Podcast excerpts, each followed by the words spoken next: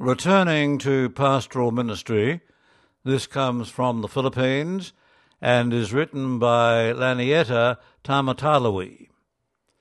After spending several years in leadership and administration work, I am happy to return to full time pastoral work with the Deaf Ministry in the Archdiocese of Cagayan de Oro, Mindanao, in the Philippines.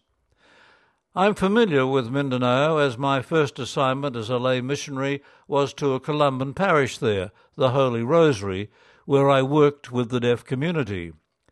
I was fortunate to learn sign language from an excellent teacher, Vilma Arante, and my passion and love for working with the deaf community rapidly grew. Upon returning to Cagayan de Oro, I was assigned once again to work with Vilma who is now the coordinator of the deaf ministry in the Archdiocese. I am delighted to be back working with her as we have known each other for many years now, and her passion for work still amazes me.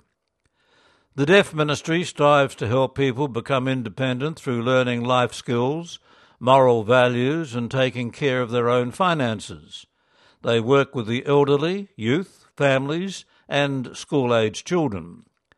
Assistance is also available to people seeking employment.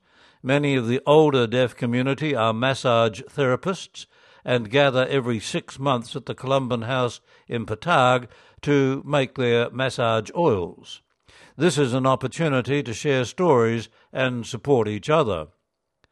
Working in the Archdiocese, we have the responsibility of teaching catechism to young people, we offer interpreting services in two parishes every Sunday and strive to make our church more inclusive by welcoming and supporting all those in need in response to the message of Pope Francis in the joy of the gospel.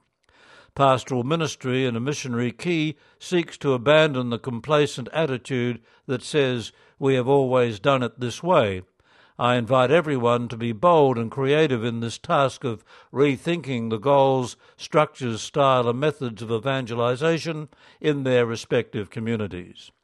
There is a need to rethink our goals, structures, style, and methods of evangelization in becoming a more inclusive church and to provide resources to train lay people.